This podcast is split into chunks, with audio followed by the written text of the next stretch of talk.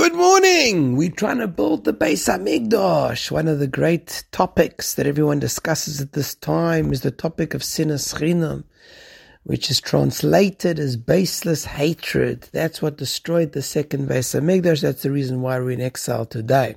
What is baseless hatred? You don't hate someone for no reason. Wake up one morning and say, I hate him. No.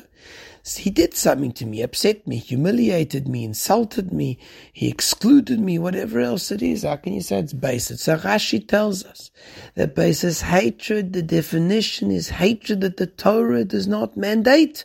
That's called hatred that is chinam for no good reason. So what does the Torah mandate? The Torah allows and says a person can hate someone if he does aveiros, he doesn't want to do tshuva, he knows better.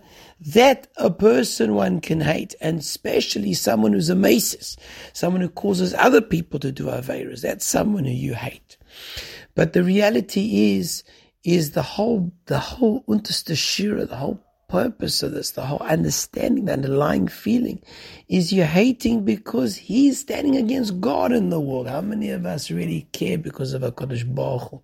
Most of our hatred that we have is because he offended me, upset me, humiliated me, and therefore doesn't apply to us. We've got no, no reason to hate someone. Rav Yisrael Brog Shlita laid down a beautiful definition.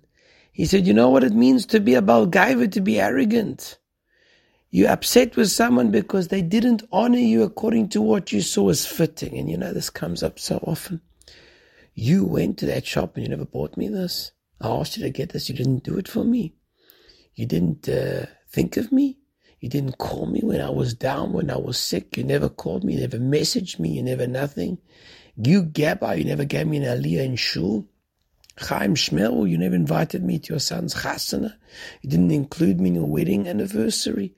All of that is gaiva because no one actually snubbed, upset, insulted, humiliated, embarrassed you. No, you just feel that you didn't get the honor deserved, and that is arrogance. Have a wonderful day.